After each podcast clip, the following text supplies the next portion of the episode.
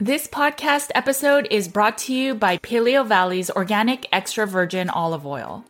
Now, we all know that many olive oils are cut with seed oils or that they are rancid, and so it's not always easiest to find a quality and properly sourced olive oil. Yes, in case you didn't know, many store bought olive oils are diluted or blended, compromising both taste and quality, and may even cause rancidity. I'm really glad that Paleo Valley's extra virgin olive oil remains pure and unadulterated, sourced from a single organic valley in Greece. Paleo Valley ensures freshness and nutrient content by packaging their olive oil in dark glass bottles. At a certain point, I stopped using extra virgin olive oil, but once our practice started working with people with chronic inflammatory response syndrome or CIRS, we started recommending it for the reduction of TGF beta 1. It is a immune system marker that shows inflammation both for COVID-19, CIRS, and actually many other illnesses. So if your TGF beta 1 is high, you may want to try incorporating a little bit of extra virgin olive oil. Make sure to check it out. It comes in a 2-pack package and remember all Paleo Valley products are guaranteed with a money back guarantee. Go to paleovalley.com slash NWJ to get 15% off your order. Thanks for supporting companies that support this podcast. Hey guys, it's Judy from Nutrition with Judy.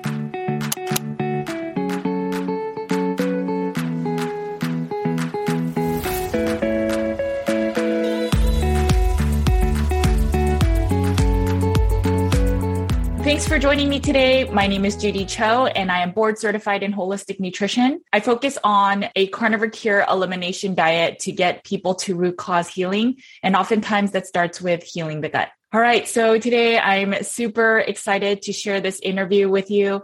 I had the opportunity to sit down with Dr. Benjamin Bikman, but he is the expert in insulin resistance. Dr. Benjamin Bikman has a PhD in bioenergetics and is currently a scientist and professor at BYU. And you can see his heart as a professor with all his content that he shares, his talks, and even his book that's a bestseller called Why We Get Sick.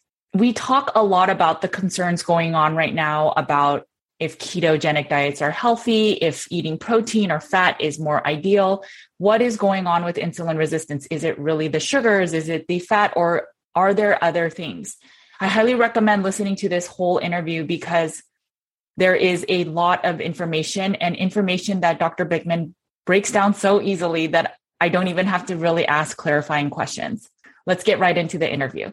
So, Dr. Benjamin Bikman, thank you so much for joining me. Um, I already told you, but I'm a huge, huge fan. I think your work is great. You share science in such an easy, digestible way. And if you can introduce yourself for the people that are listening and watching that may not have heard of you.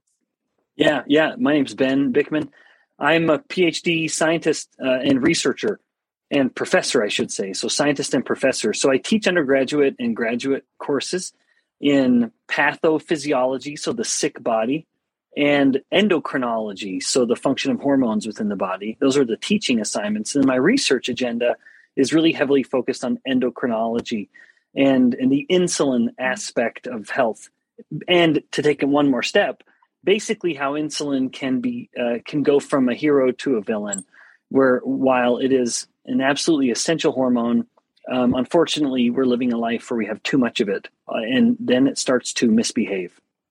Like you said you are one of the experts in insulin resistance and metabolic flexibility and there's been a lot of chatter um, in the internet world of things with nutritionists doctors that say that insulin resistance is actually um, that we may need a little bit of carbohydrates for insulin sensitivity. So, too low of diets without carbohydrates can cause um, insulin to not work well. And so, it's not ideal. And then there's some people that say, actually, nowadays, it's really the PUFAs that are causing the insulin resistance, um, or that the cells itself are becoming insulin sensitive because of the excess PUFAs, which then make people gain weight. Mm-hmm. And then some people are like, no, it's the, you know, sugar insulin yeah. model.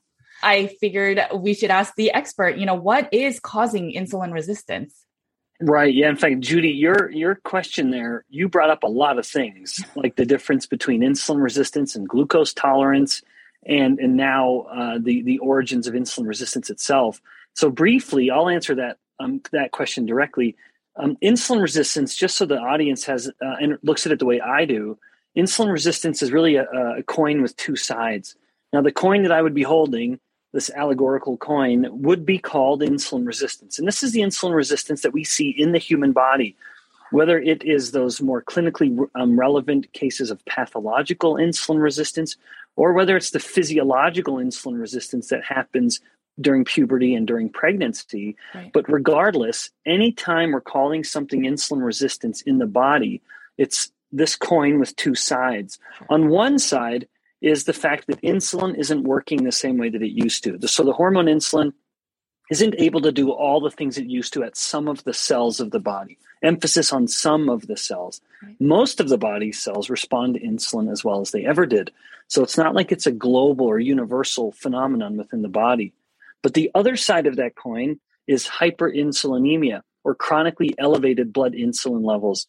These two things will always come together compromised insulin signaling and chronically elevated insulin itself. Whether it, again, whether it is a pathological insulin resistance that's making the person sick, or whether it is the physiological insulin resistance, which is helping that boy or girl grow very rapidly during puberty, or whether it's helping mommy's body and baby to be's body grow um, in order, you know, throughout the pregnancy. In both, in all of these instances, it's the combination of those two variables or both sides of the coin. You can't have one without the other. So that's insulin resistance just by way of a common definition. Then the origins of insulin resistance, as you note, is very, very debated. So I, in an effort to try to simplify it and distill what I believe um, all the data suggest into the simplest concept, I think one way of looking at it is looking at insulin resistance as being a result of primary causes or a result of secondary causes. With regards to primary causes, these are very these are stimuli that can cause insulin resistance independent of anything else and it can cause it all around the body at every at various cells at fat cells muscle cells liver cells etc brain cells. And so the there are three primary causes of insulin resistance as i define it. And and by that i mean you can take humans and and isolated cells and if you expose them to all three of these things that I'll mention in a moment, then they'll become insulin resistant. Mm. And they, that is elevated levels of inflammatory proteins, so inflammation, elevated levels of stress hormones, um, and that's cortisol and epinephrine. And then lastly, chronically elevated levels of insulin. So inflammation, stress, and insulin. Now, inflammation and stress are so widely thrown around these days. You know, in, in pop culture, everyone wants to blame everything on stress or blame everything on inflammation. And so I'm being very careful using those words. But when we can detect elevated levels of infl- inflammatory proteins or hormones, um, then the body will become insulin resistant as a direct result. Same with those stress hormones, cortisol and epinephrine. Everything else can be fine, but if those hormones are up for too long, then the body starts to become insulin resistant. And then what I believe is the most relevant, because you can change it so quickly, mm-hmm. is the chronically elevated insulin, where too much insulin is causing the body to become resistant to it. So those are the primary causes. And then the secondary cause, I believe, is uh, something like linoleic acid is, is a prime example of that because you can't treat cells with like muscle cells with linoleic acid and then they become insulin resistant. It doesn't happen. The same with, with neurons in the brain. It doesn't happen.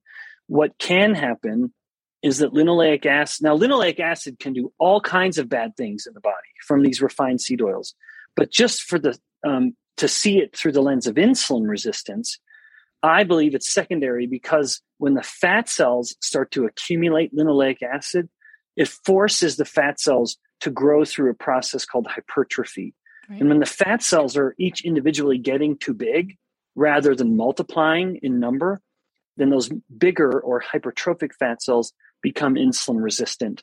And so the in other words, the seed oils can promote insulin resistance through the body, but it would be in part due to what it's doing at the at the fat cells by making the fat cells grow in a harmful way.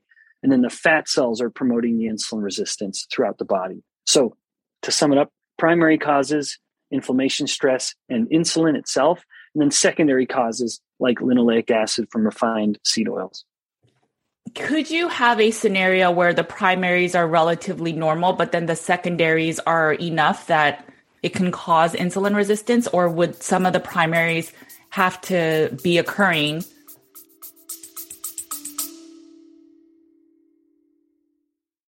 Hey guys, just to let you know, my Carnivore Cure book is back in stock. For nine months, it was out of print and used prices were up to $300. Make sure to get your copy today that has over 200 colored tables and graphics and over 400 pages of meaty goodness. We have a limited supply, so get your copy today on Amazon.com. And if you can leave a review, I'd be super grateful.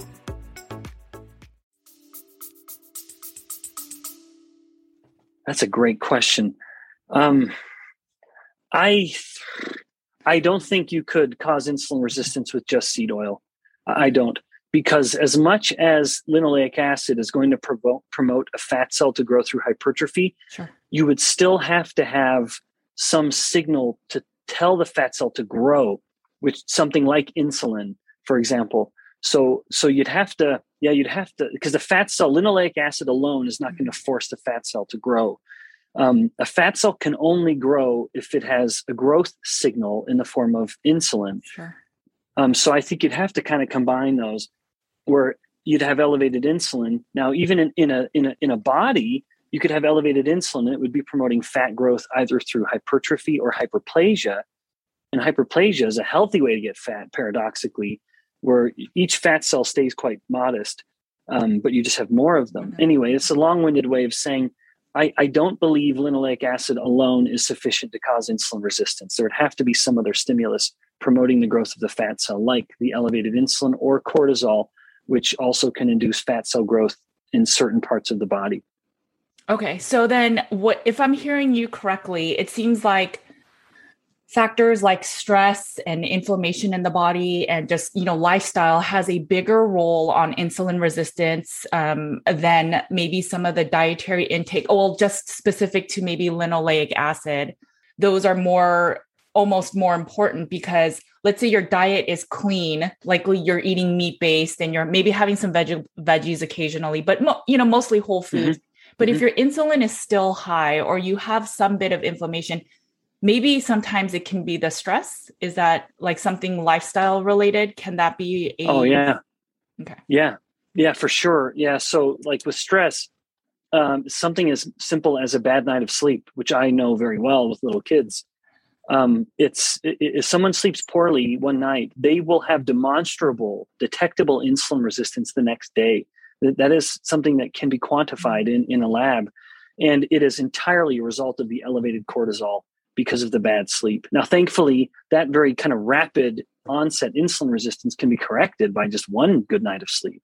But you can imagine all of these variables coming into play in the average person, where the average individual has terrible sleep habits. They have terrible dietary habits where they're eating refined starches and sugars every two or three hours. So their insulin's elevated all the time.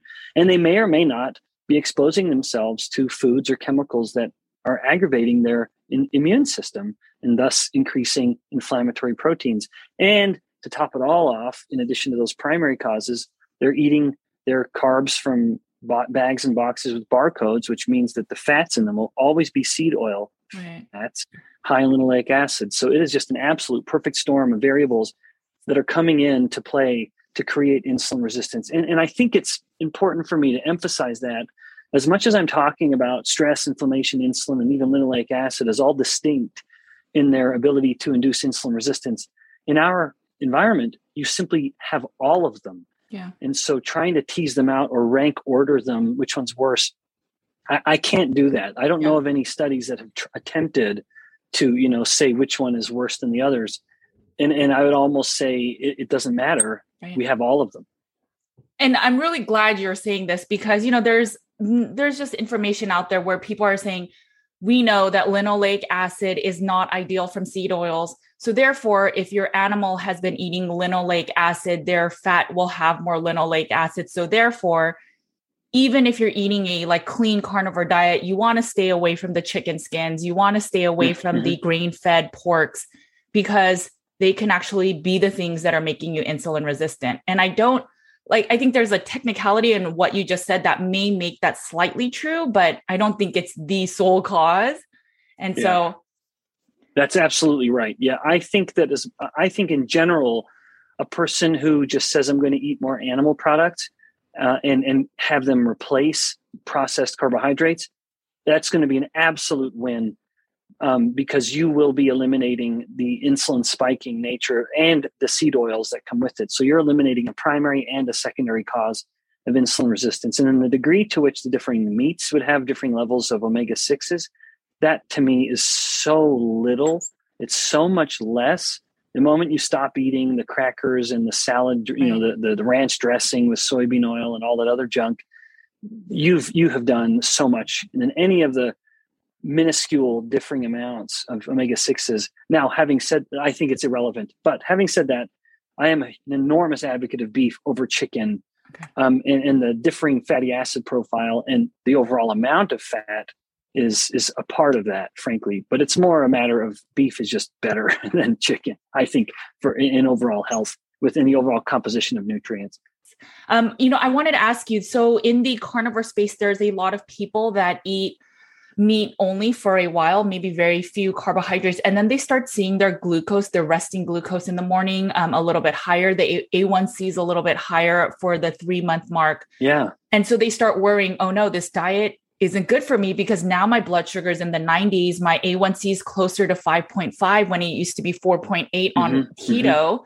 This diet's wrong. And so is it better? I mean, so why one is that happening? And then two, is it better to almost have your in, your glucose at 90 but then without many fluctuations throughout the day or like your morning glucose is 70 but then when you eat your foods maybe you have some carbs but your blood sugar is going up to 130 and then back down and yeah yeah yeah that what these are what a great question so i two two thoughts come to mind relevant kind of to the two key parts of the question um, the kind of paradoxical rise in glucose and then the you know fasting states every morning and then the hba1c the hemoglobin a1c which i look at as kind of a distinct thing although often okay. we, we lump them together right. so with the glucose levels hovering around the 90s my view frankly is there's nothing more pathological about having a glucose of 95 than there is a glucose of 85 i know of no studies that have shown any conclusive evidence whatsoever that that kind of 10 milligram per deciliter um, change is going to be anyway harmful. So um, I don't think people need to get too worried about that. Um, even maybe around 100, frankly. Uh, I think that is all within a normal range. It's all in a healthy, normal range. Now, however, the other question aspect of this that you mentioned is why would that be happening? Why would someone who's eating essentially a zero carbohydrate diet have an increase in their glucose or at least an inability of it to drop? There is no answer to that question. That is probably the single most common question I've ever been asked in my whole time being involved in podcasts and social media. We actually have a study going on right now to try to find that. We have people wearing continuous glucose monitors and um, and and they and we're having them do macronutrient tests over various weeks where they're drinking pure protein, pure fat, and pure glucose my theory is some people are more protein sensitive than other people. So we know that amino acids will have a stimulatory effect of um, stimulating glucagon release from the pancreas. And I think, and we know in type 2 diabetics, we know that this can happen in people where they eat a certain load of protein and they will have a much higher glucagon release than someone who's not a diabetic. I think that there are people who have that similar protein sensitivity and, and a mm-hmm. much higher release of glucagon in response to protein than other people do. And when glucagon goes up, it wants to increase glucose in the blood. And so that's where I think it's happening in some of these people that adopt essentially zero carb diets. It's just that all that protein, which I think is a good thing, is stimulating glucagon to a higher amount than average. And thus they're seeing a higher glucose level in the blood. But again, though, I don't think that's a problem. And then lastly, your comment about the hemoglobin A1C, how people will see that it's going up, that can be a result of two things. And I think it's the second I'll mention that too many people overlook, including in clinical practice. Yes, hemoglobin A1C can be a reflection of an elevated glucose. Yes, that's true. But there's another part of that formula or another variable that's going into this formula. Hemoglobin A1C is glucose and hemoglobin mm. or the red blood cell itself. And too many people only look at the hem- uh, the glucose part and totally ignore the hemoglobin or red blood cell part of it. Hemoglobin is just a part of red blood cells. Um, so, what I think can also be happening in this case, and there's some limited case reports in the published literature to confirm this, which is why I'm mentioning it at all. So it's partly a theory of mine and, and partly backed up by data. Um, the more nourished a person is, especially with red red meat and beef, I believe the longer the red blood cells live, that essentially the red blood cells are healthier and they last a lot longer. They can last up to, you know, maybe 50% longer than someone who's say a vegan and who's eating very, very, um, uh, you know, nutrient deficient diets for the most part. And uh, the longer a red blood cell is alive, just the more likely it is to get glycosylated or to have a glucose bind to it.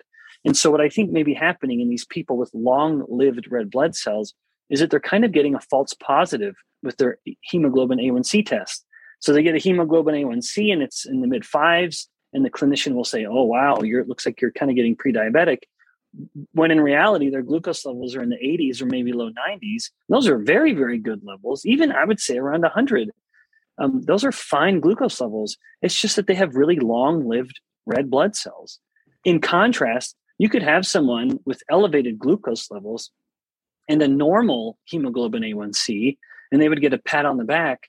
And it's just because they actually have really short lived red blood cells. The red blood cells die so quickly that they never have time to get glycosylated. And thus they end up having a false negative. You think, you know, you have this false sense of security that their glucose levels are actually okay, when in reality they're not great and they are trending in a wrong direction. It's just that HbA1c doesn't detect it again because it's a problem with the red blood cells in this case. Yeah, and um, the limited research I did, I found similar things. And I think one other article I read said that the last 30, like the other thing is that the A1C is imbalanced in that it's a weighted average. So the last 30 days weigh more than like if you were eating cleaner for the 90 days. Yeah. yeah. So what I got from everything was okay, so it may be just one of those markers again, where for a low carb ketogenic that eats a very meat heavy diet or a carnivore diet, the blood markers may be different and that's okay. And it seems yeah. like the A1C glucose is another um, one of those. Lately, with this PUFA thought, a lot of people are like, well, we shouldn't be eating fish oils and um, salmon because it's high in polyunsaturated fatty acids. Yeah. And as a nutritionist, that is it's it's heartbreaking because yeah. I see people that eat carnivore and they're really deficient in their fatty acids from some testing and there's a imbalance mm-hmm. and they're just mm-hmm. eating like grass-fed grass finished beef with all the organs but not taking any of the omega 3s and then they won't supplement because they're saying they're all oxidized they're really yeah. rancid yeah. and it's just it's unfortunate because I think what's an ideal diet on a carnivore diet is sort of eating the rainbow. So all meat should be included to have a mm-hmm. Range of the oil. So what are your thoughts with um, eating fatty fish? And then also, do you think all fish oil supplements are rancid and oxidized and that no one should be taking them? That's a great question. So I'll start with the latter one, uh, your la- the latter part of your question with regards to fish oil supplements. Yes. Um, or first of all, I don't know that's not that's not something I'm overly familiar with. Uh, but what I would say is, I think as closely as we can, we should eat our omega threes like nature intended. And I think it's pretty fascinating that in nature, when we eat omega 3 rich foods like fish, they're also rich with vitamin E and natural and antioxidants. Yeah. And I think it's so it's what's interesting to note is that with polyunsaturated fatty acids, omega 6s and omega 3s, they have they have I'm, I'm kind of pulling this i'm making this up in real time so they have three pathways available to them. One they can be stored. We can store omega uh, polyunsaturated fats in fat cells or in lipid droplets. So we can store them. Alternatively we can they can go down the route of oxidation. In other words we can burn them for energy. That's what i mean by oxidation. And then lastly they can go down the route of peroxidation, mm. which is the one that most people are afraid of, and, and rightly so. When we take an omega 6 or omega 3 fat and it goes down the peroxidation, that's when it's potentially problematic. If we burn it for energy, well, that's fine. It's just creating energy. And the fact is, Judy, those, those omega 6s and omega 3s are burned at a very, very high rate. In fact, we burn polyunsaturated fats so rapidly that we can, they're the most ketogenic of mm. all the fats because we burn them so quickly that the liver and some a few other cells like some in the brain just start putting it down into the pathway of making ketones because we're burning so much of them. So they have a very high oxidation or energy burning rate. Now, which sort of pathway predominates? I think it's really a matter of antioxidant presence, and that will prevent it from going down the peroxidation pathway to a degree. So I think if someone's fo- so one, I agree wholeheartedly. People should be absolutely eating fish. Anyone who is interested in that topic should look up the work by a man named Stephen Cunnane, C U N N A N E. He wrote a fascinating book called Survival of the Fattest, and he looks at human brain development and how humans are remarkable creatures because we have we are we we are the only land-based mammals that are born obese and we basically stay obese. Even a lean human is practically obese compared to every other mammal. We think we look at cows and we think cows are fat. They're actually exquisitely lean. They just have these big distended bellies because of all their stomachs and all the bacteria in them. But nevertheless, we're born obese and we're the only animal born with a brain that is larger than the birth canal, much to mommy's dismay, of course. But we have these big, hungry brains and all this fat in our bodies that are capable of turning into ketones to fuel this explosive brain growth in this high metabolic rate organ. And he very much, uh, Stephen Cunnane very much embraces this idea that the human um, evolutionary uh, diet is one that is shore shore based or ocean shore based. That we were eating foods that were rich in omega threes to support this incredible brain growth, and um, and rich in iodine to make thyroid hormone to support rapid brain growth because thyroid hormone is very, very involved in that. Insufficient thyroid hormone in a newborn is absolutely catastrophic to development. Not, not to mention insufficient iodine and thyroid in mom who's growing the baby. It's catastrophic if the baby's yeah. born at all. Usually would be miscarried. But nevertheless, all of this is my long-winded way of saying I'm a huge advocate of eating fish. I'm I'm even an advocate of focusing on omega 3s but I do think it is in our best interest to try to get it in as raw or natural a form as possible. Now, this is where my ignorance will start to manifest itself. I, I would imagine there will be something different between two capsules that look the same, but one capsule is just pure omega 3. The other one is, say, cod liver oil or something, which is a more, I, I believe the difference would be that there's more in this one you know the mm-hmm. cod liver oil than in just the pure omega-3 additionally sometimes in the pure omega-3 tablets tablets or capsules there are there's soybean oil as a filler in them and wow. so that's yeah i mean it's in everyone's best interest to turn that label around and, and make oh, sure right. because commonly there can be soybean oil and the omega-3 is actually just a small component of it so anyway i think we want to try to get it in as natural way as possible um, so if it is capsule formed, then maybe go to like the kind of liver oil, cod liver oil version of things, where it likely has more natural antioxidants in it, like vitamin E, like it does in nature, to help prevent it from going down the path of peroxidation. And I think that makes sense. My only concern with cod liver oil is it's very, very, very high in vitamin A. And that's where, you know, we store a lot of vitamin A. And that's my only concern about the cod liver. I'm oil. sure you're right. I'm sure you're right. and, and so this truly was. I'm I'm so deeply ignorant on that topic. So I just want to say, I guess, however we can make sure that it doesn't have soybean oil in it, and that it might have some degree of vitamin E in it, which is a natural antioxidant that will naturally come with omega threes. And I don't think it's an accident that they come together. Yeah, no, and I, I firmly believe that when I started looking at not just so first I looked at okay, do all these meats have a lot of the um, essential nutrients and vitamins and minerals, and they a lot of them did. So it's like, oh wow, meat really has a lot of nutrition. And then as I got more nuanced when I was working with clients and people weren't feeling fully well on carnivore, I noticed that there's certain foods that have better balances. So liver is great, uh, beef liver for a lot of nutrition. But for example, the copper to zinc ratio is really, really off. Whereas if you ate oysters and if you ate again a balance of everything, um, oysters is really, really balanced with the zinc and copper. And since mm-hmm. they kind of mm-hmm. counteract each other, works beautifully. And then same thing with fish. So if you really want the fat soluble vitamins, uh, fish has a very beautiful balance of A, D, E, and K. Uh, mm-hmm. versus mm-hmm. like some of the beef, for example. Um, and so I think that's where it's really smart to just eat a, you know, people eat grass finished beef or lamb because they say, oh, it's richer in omega 3s, or they buy the yeah. egg version of omega 3s. Yeah. But it's nowhere near the amount of like one ounce of salmon roe or three ounces or four ounces of just salmon or sardines with the bones intact. Yeah. So that's where, um, you know, I'm in agreement with you. I think just eating a variety is ideal and it's just well, you, Judy, you need to read Stephen Cunnane stuff. Okay, I will. I will keep invoking sardines and salmon, and his his shore based idea of human the evolution of the human diet is is going right along with everything you're just saying. Really? Right okay. Yeah, and it's unfortunate because so many people in the carnivore one, it's like you don't really crave fish when you're eating all meat. But secondly, people are scared. Like, well, what about all the mercury? What about all the PFAS in the waters? And um, you know, I had Dom D'Agostino on, and he said he mm-hmm wanted to test that. So for his N equals one, he had like six cans of sardines every single day.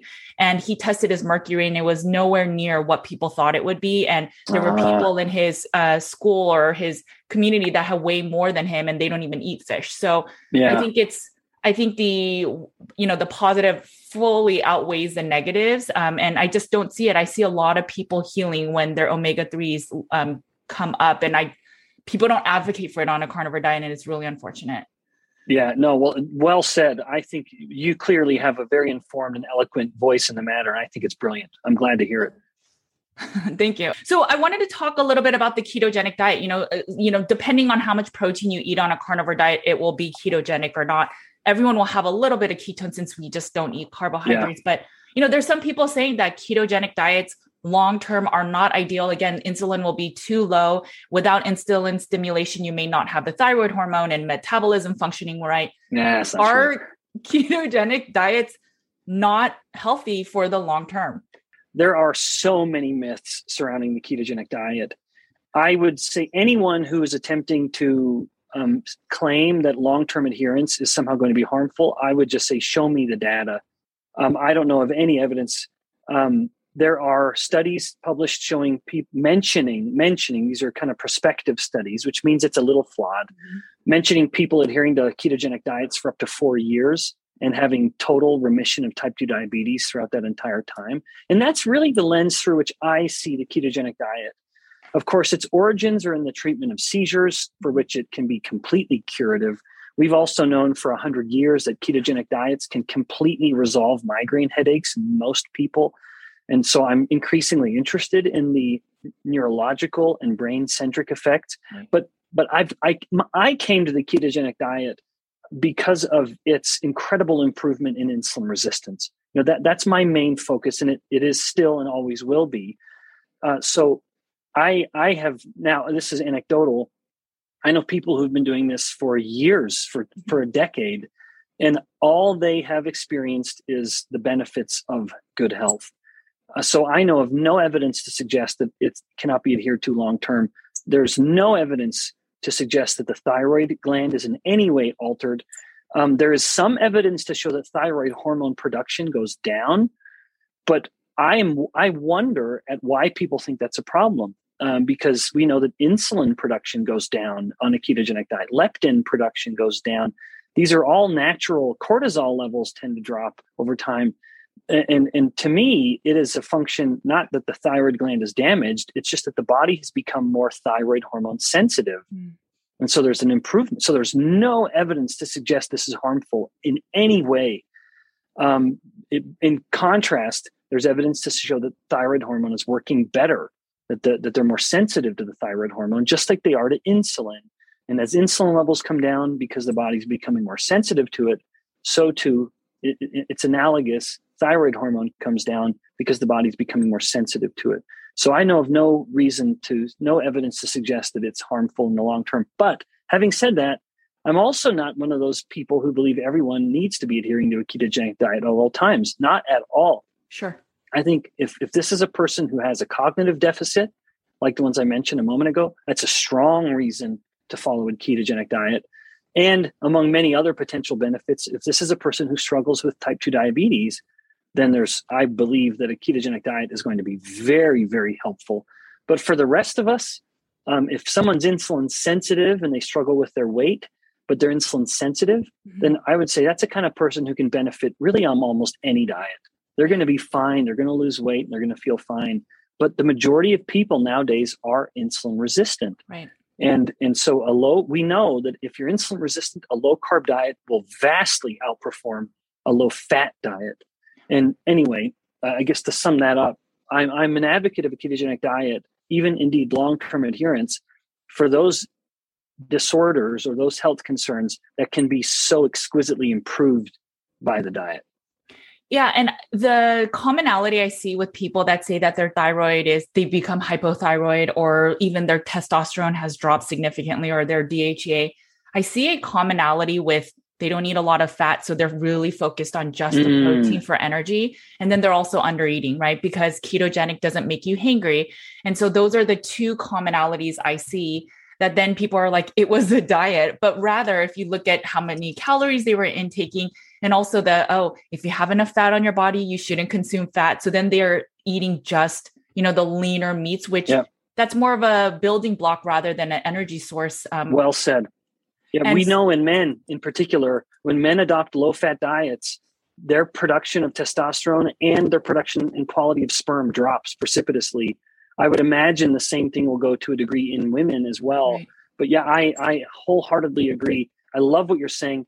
I am kind of uh, not a, I'm I'm very wary of what I see going on in the low carb space now, where the shift we used to be wholeheartedly embracing fat. Mm-hmm. Maybe I think we went a little too far. And in fact, I think I was one of the leading voices on that, where a number of years ago I gave a talk about the relevance of glucagon mm-hmm. and protein and why on a low carb or ketogenic diet we should not be fearing protein. So I've I've long been beating that drum, but I look with such wonder and a little sadness at how we went from being very fat obsessed. Um, I thought we went a little too far and that we were f- too afraid of protein. Now we're swinging the other way. Right. now we're protein obsessed, and you see people who are exceptionally lean, and and they're advocating these very high protein diets. And, and I, in fact, I don't think it's healthy. Um, we know that there's such a thing as nitrogen poisoning. And, and right. when you start to run out of body fat, then why on earth are you focusing on protein um, when that's what you're cutting? You're literally stripping your own protein at that point, because that's the difference between a fast and starvation. Have we run out of fat? And when we start to run out of fat, we start making less ketones, and now all the brain's energy needs must be met by the glucose that comes from stripping the amino acids from muscle through gluconeogenesis. So I think we've unfortunately started swinging too far the other way. And that as much as I'm an advocate of eating protein, and I absolutely am, right. prioritizing protein is one of my key kind of dietary foci. But I think we still have to go back to eating them the way nature intended. Yes. Um, where where all of the best proteins in nature come with fat. That's how we should eat them um, uh, we should, you know, fish is wonderful protein source and a lot of fat. Well, that's how we should eat it. Um, beef is supposed to come with fat. That's how we should eat it. One of the reasons I'm a little cool on eating chicken is that our ancestors didn't. Even within the United States in the last hundred years, you look at chicken consumption, and it went by being absolutely the lowest meat consumed by far. And now it is it is the single most common source of meat. Right. And beef and pork and the others are kind of they're about where they all were they're about where they were 100 years ago. And it's just chicken that has come up from nowhere to being the number one. And I'm not saying chicken's bad, but I I I kind of I grimace a little when I see that's become the main meat. Mm. Where I, I think it's we don't have enough fat in it. Like I know for my kids in my home, as they're growing, I I want them to eat wonderful sources of protein and I want them to have lots of fat. And so if we're ever cooking with chicken, I want to make sure there's butter all over that chicken or that there's olive oil all over that chicken. I just want them to be eating a lot of fat with that protein because that's how it's supposed to come, I believe, in nature. And we know that it's the most anabolic mix. Right. Fat and protein together will induce greater muscle growth than any amount of protein alone. With this thought, so a lot of these people then are swinging to, well, I need a little bit more energy because protein alone is not giving me energy. So instead of saying, let me try some fat. They go, let me try some fruit. So now they're eating, yeah, you know, moderate protein or honey. I know, yeah, a lot of honey fans now more. right. More. So, but I, I worry about that whole uric acid model with the fructose with you know this and um, do you think there's any concerns with that um, oh, oh that- absolutely there's no question uric acid is going to be in much higher uh, uh, production from fructose consumption and fructose metabolism than almost any amount of protein from from meats like the purines from meats is such an incredibly modest right i right. would say irrelevant irrelevant contributor but every time we metabolize fructose we are pushing things down that pathway of, of uric acid production so so then with that thought if you are eating high protein because of the purines but now um, with that yeah. itself is not an issue but then now that you're adding like 200 right. grams of fruit which is more than yeah. half of each fruit has a lot of fructose and then even honey is more fructose than any other sugar yep yep yeah then you're probably compounding it. Yep i would say that's a that's an interesting um, that is not a great mix i would say. Okay. The only reason i'm bringing it up is i have some carnivores that um, have been eating this way for a while and all of a sudden their gout's flaring and i'm yep. my first question is always are you adding fruit to your diet? Because good for you. right a little amount can actually cause that insulin to rise and you know and even judy we should also be asking what they're drinking. A lot of nowadays i actually stopped drinking a, a yerba mate drink that i mm. had become really enamored with one of the molecules that are in yerba mate and other teas like it are theobromines. Oh, that's interesting. And I looked up the source, and theobromines, I think, can produce 10,000 times more uric acid, even than fructose oh, wow. can. Because I was noticing a little bit of gout in a finger, mm-hmm. and I noticed a little, what's called a gouty tophus on my ear, a, a teeny little bump on my ear. And I was so, I knew of these symptoms of gout, this pain in my knuckle, mm-hmm. um, on my finger, and the, it kind of changed in the shape of it at the end of it, and then this little bump on my ear. And I thought, I, I think I'm getting gout. And it was quite shocking to me. And so I started analyzing all of my behaviors, and I was drinking this yerba mate a lot, like almost throughout the day, more than I was drinking water at the time. Okay. And so I looked it up and realized that this theobromine, this chemical that's found in coffee and teas, although at lower levels than in yerba mate, 10,000 times more uric acid production capability than even fructose. And so I cut that out. Wow. And within a few months, my problems had resolved. What is the compound called again? Yeah, theobromine. The is it the same family as bromide? Uh, I don't know how it okay. relates to that, but I know you have varying levels of it in basically all coffees and teas, okay. varying levels. And so, anyway, my point, not that I, you have so much more practical experience than I do, but I, I can't help but have that little voice now whispering in your ear that when you have someone who's struggling with gout, as much as I think it's very, very appropriate to scrutinize the sources of fructose, I think there are other seemingly totally benign things that they may be brewing and drinking that are contributing to it as well. And uh, that makes a lot of sense. I mean, there's a lot of people that drink coffee and teas because we consider it safe on carnivore. And so I wonder, yeah. And I, I'm, I'm curious to see if that compound is similar to bromide because the only reason I'm asking that is if you consume or you're exposed to a lot of bromide, which is a halide that's on the same um, row of the table of elements as iodine, then you will become more deficient in iodine as well. And then that impacts mm. your thyroid. So it's interesting. I'm going to look that up. So thank you. yeah, look it up. Of, then you can teach me. Yeah, I'll like let you know. That's really fascinating. So what are some best ways to support insulin sensitivity? Yeah.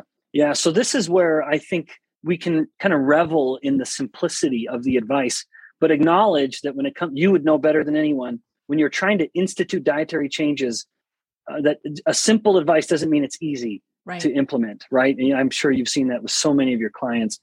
Um, so, and I have the benefit of just sitting in the ivory halls of academia, you know, and extolling the wisdom and, and you know, never really appreciating how hard it might be to implement in practice. But to me, to improve insulin sensitivity is a matter of four variables. And importantly, what I would want to impress upon the audience is that mm-hmm you can start to improve your insulin resistance in a day. I mean, this is even if you've had insulin resistance for 10 or 20 years, you can start to turn this around where in weeks your insulin sensitivity could have improved so much that you have to you have to change your diabetes medications. You know, you got to call up your doctor and report that you know the dosing has to be cut in half and in some instances you have to stop it. Not that I'm giving anyone medical advice here, of course, but to me, there's four pillars upon which an insulin sensitizing diet is built. First, control carbohydrates. And I'm not uh, a carnivore. And I don't think everyone needs to be, although right. I acknowledge it can be a fantastically healthy way of eating.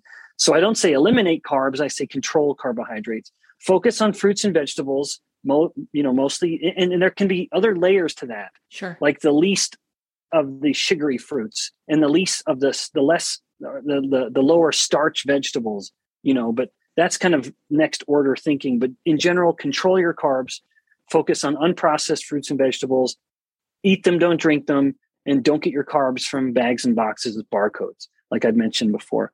Two, prioritize protein. Make sure you're getting high quality animal protein, which is superior to plant protein. Yes. And then third, it goes along with number two, which is don't be afraid of fat. Don't fear fat. Fat comes with protein in nature. That's how we should eat it. And, and, and other oils and butter, I think we can be very liberal with it.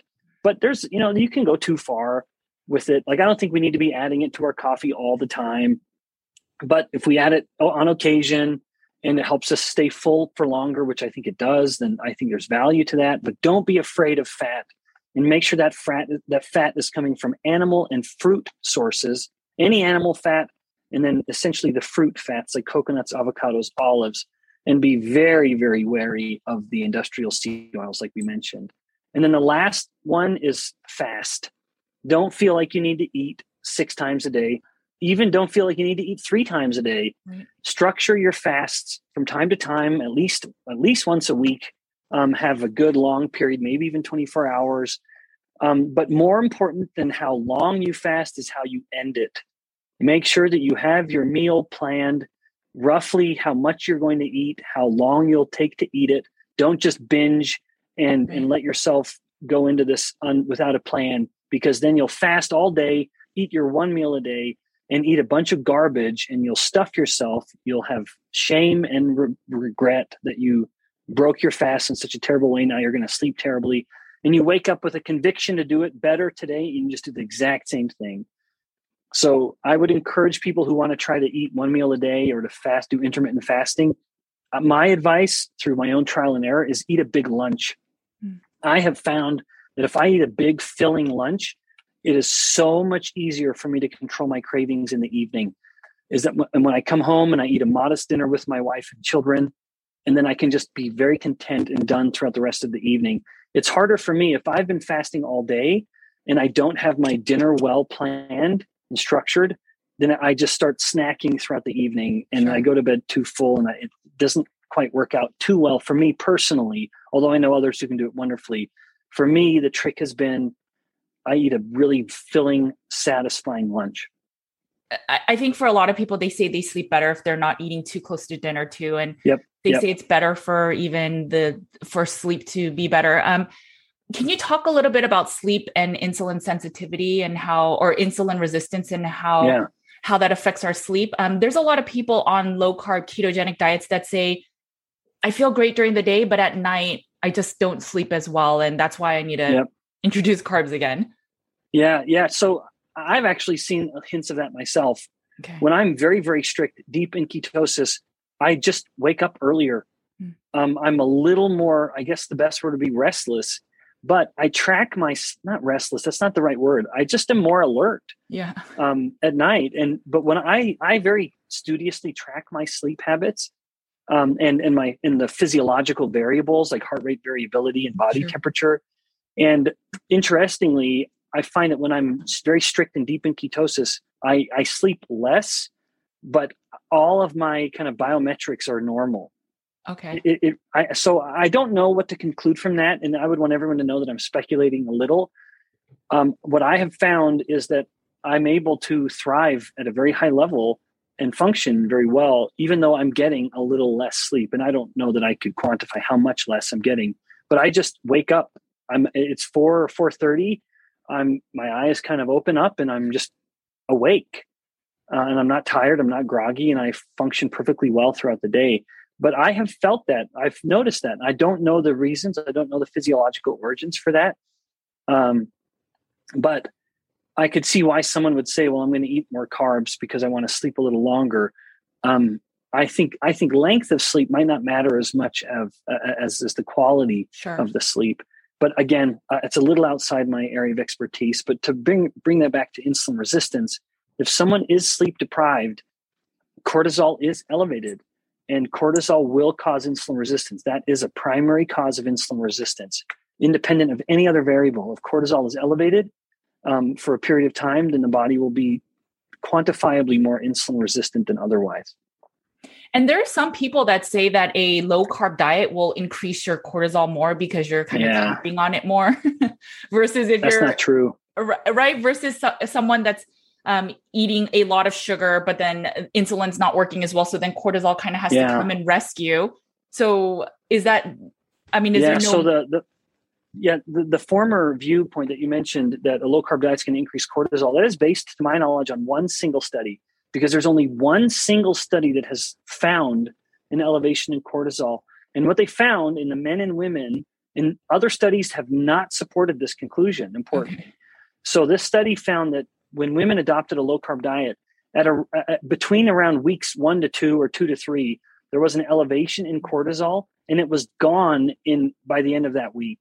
So it was a very temporary and acute relative increase in cortisol that lasted only a few days and went back down to normal.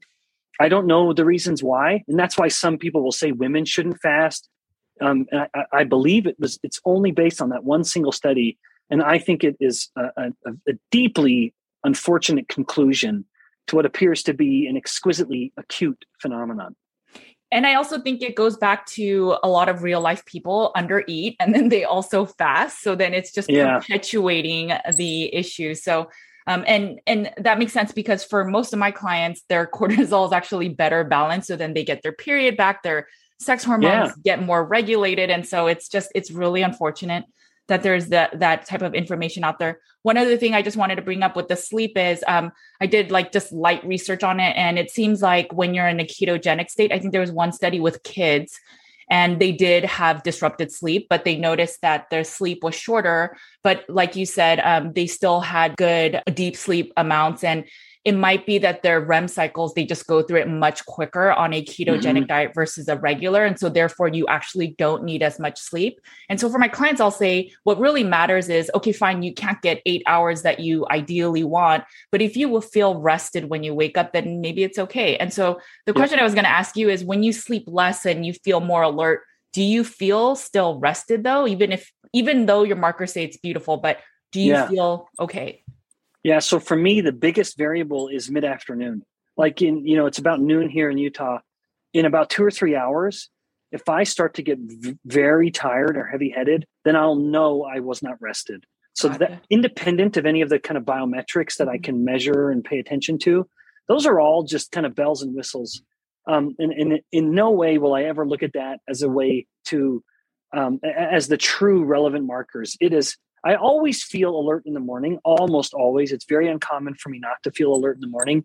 For me, the big test of whether I've slept well is in a few hours from now, okay. early afternoon.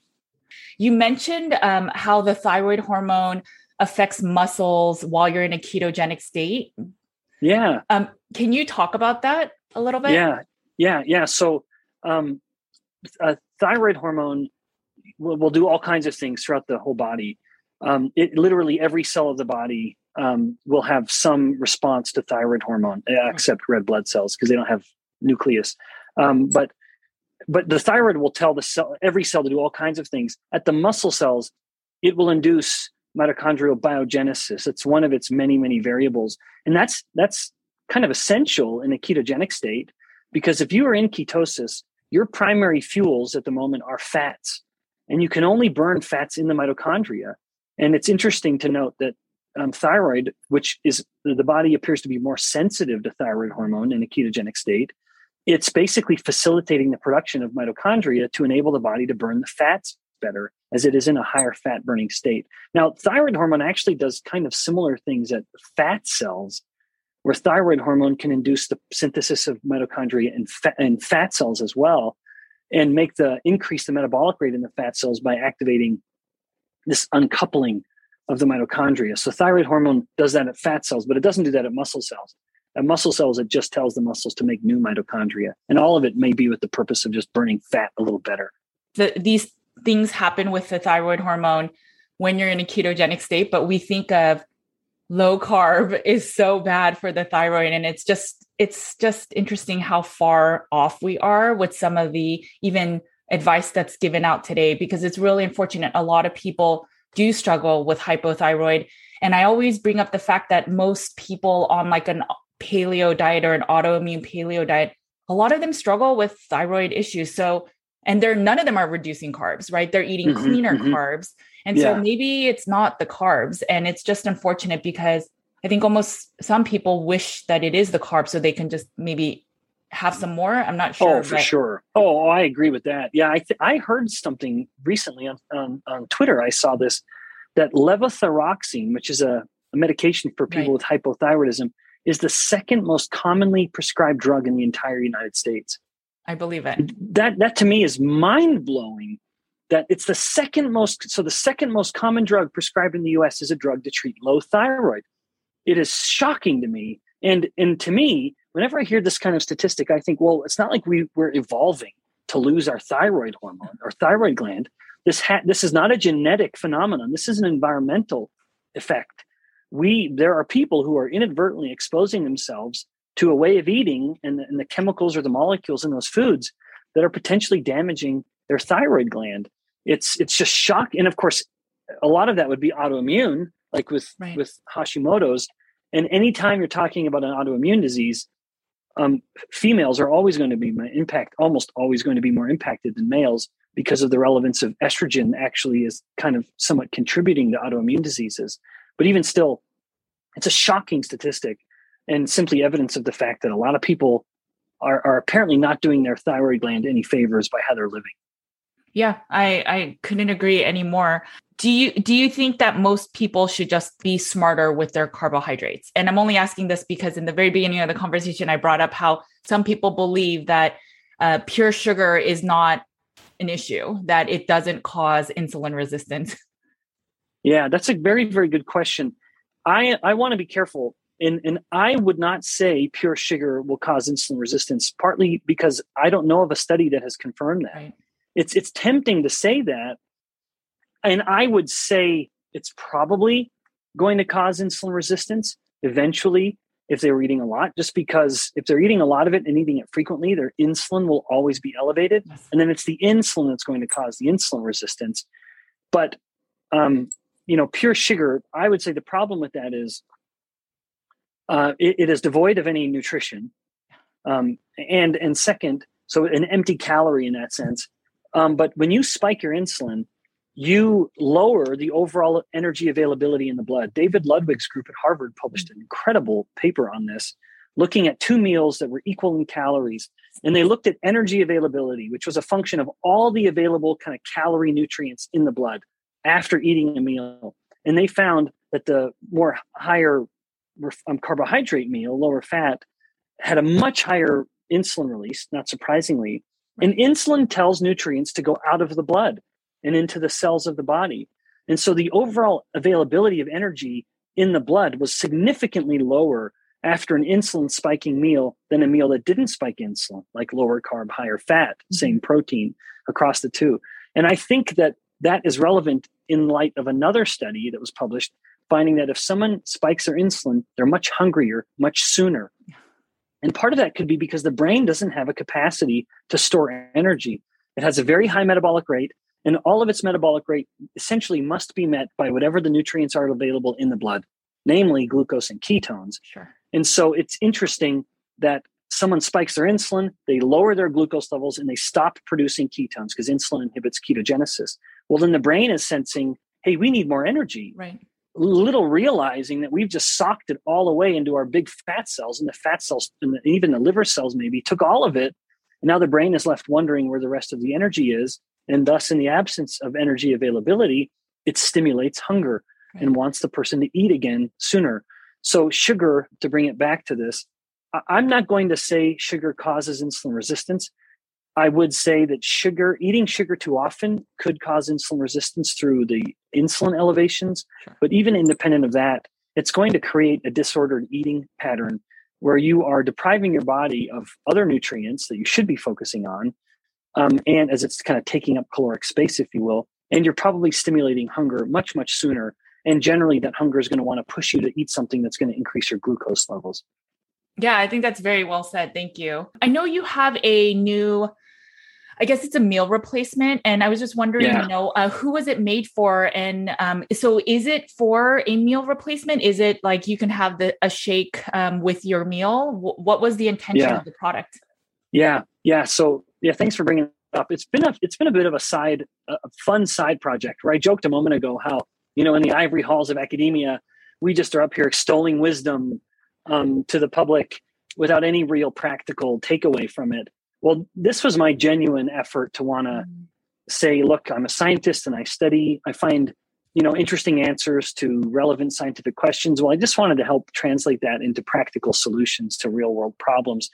And as much as like I said earlier, I know that these ideas are simple, these insulin sensitizing ideas, but putting them into practice can be a challenge. And that's really where the shake um, was came from. So I had a, a, one of my older brothers, and I have a lot of older brothers we he had come to me and, and I've been telling him for years, look, I just don't think anyone has done a really good uh, meal replacement shake. And then the time finally came. He had the bandwidth to help me put it together. But essentially, it was a shake designed to control carbs, prioritize protein, and fill with fat.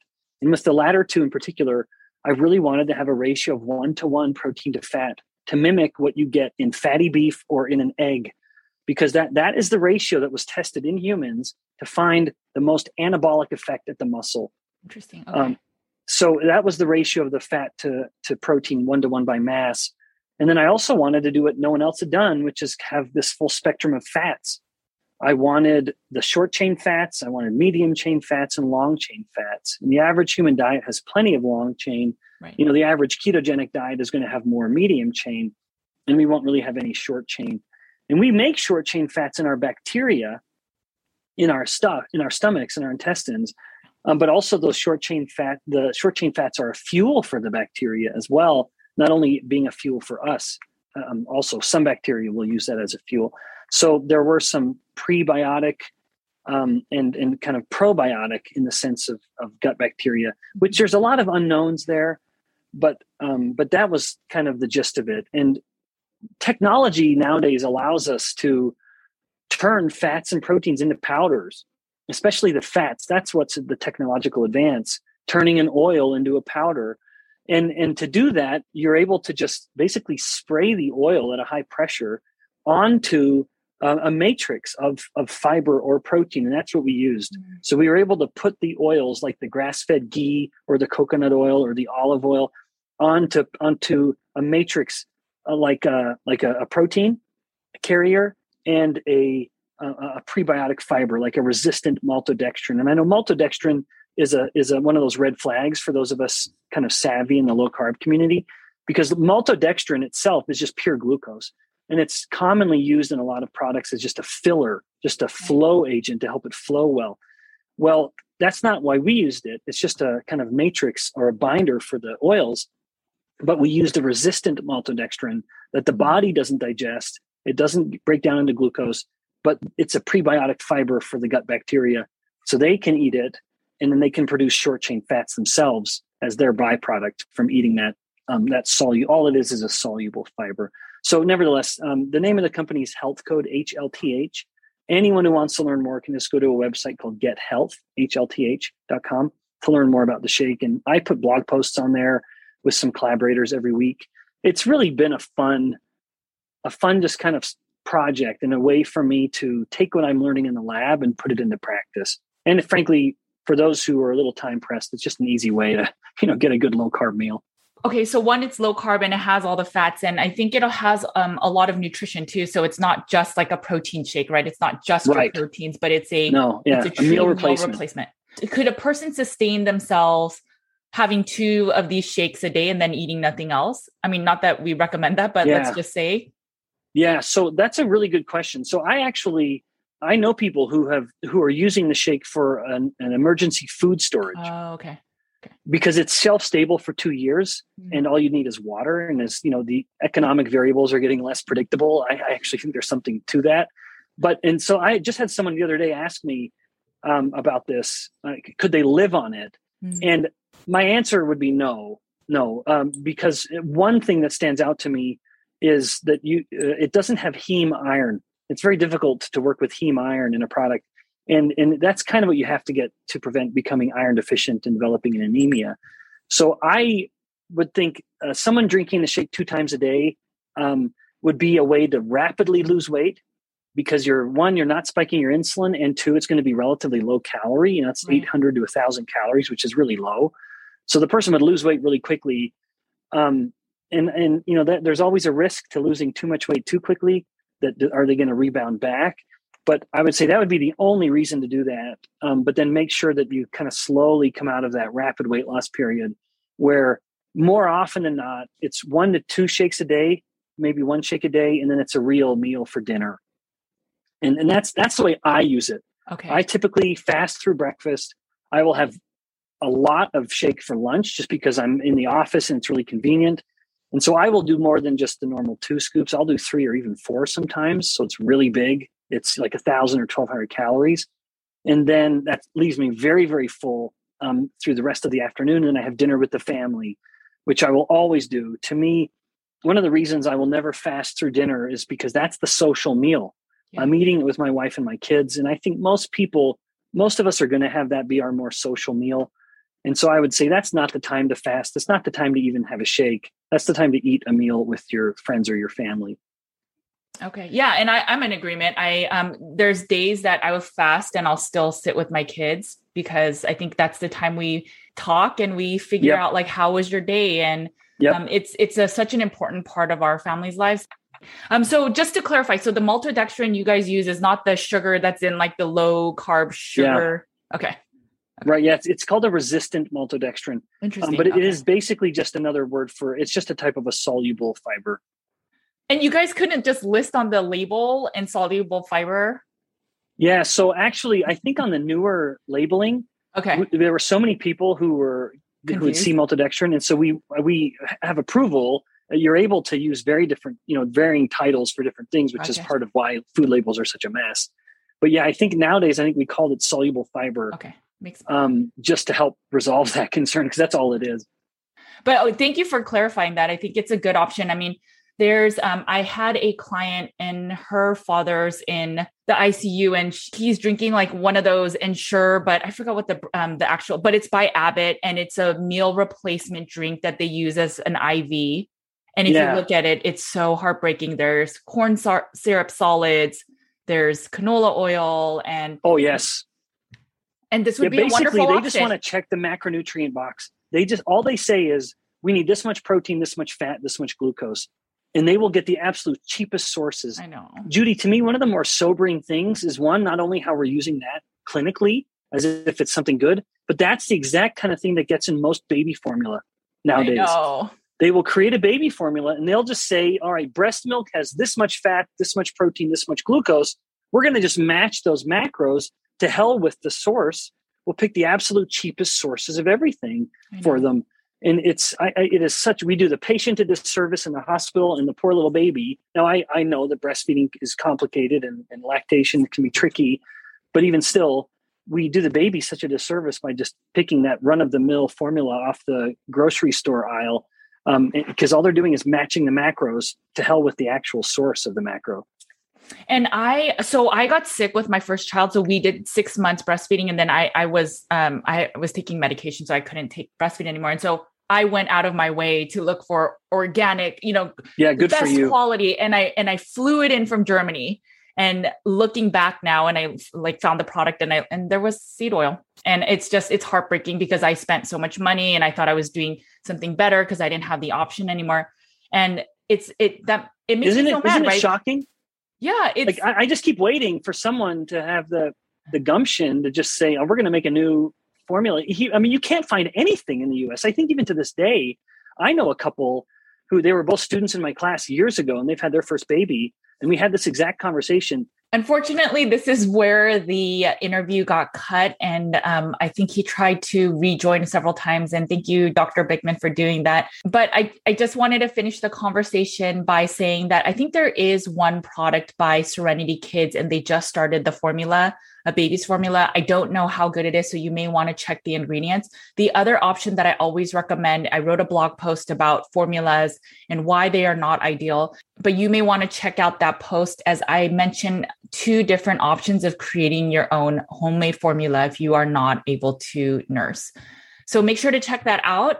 And I will speak for Dr. Benjamin Bikman. Normally, I, I end the interview with, "So where can people find you?" and you know where can people get your book and your uh, meal replacement drink? You can find dr benjamin bikman's best-selling book on amazon and i'm sure there's other outlets so you can reach out to him on one of the social media platforms.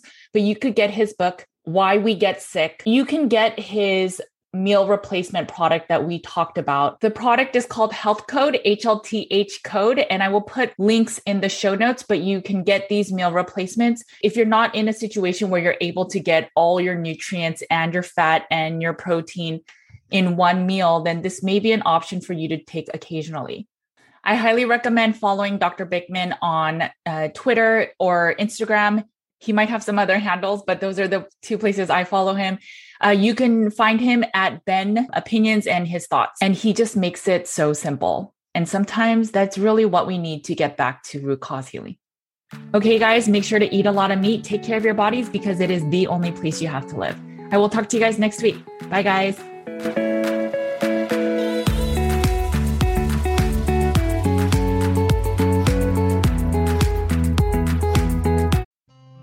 Thanks for listening to the Nutrition with Judy podcast. If you liked what you heard today, please make sure to leave a five star review on your favorite podcast app so more listeners like you can find the show. If you want more practitioner care and support, head over to nutritionwithjudy.com slash groups so you can get more real talk about carnivore, the environment, and root cause healing. You can also find my content on Nutrition with Judy's YouTube, Instagram, Facebook, and Twitter. Make sure to sign up for my weekly newsletter and learn more about in-depth articles with infographics at nutritionwithjudy.com slash articles. You can find my two books, Carnivore Cure and The Complete Carnivore Diet for Beginners on carnivorecure.com and amazon.com. At the heart of Nutrition with Judy's practice, our mission lies with a deep, unwavering passion for service and community. We will continue to empower you to have the knowledge and tools to live a life nearly symptom free because we firmly believe in healing and wellness for all.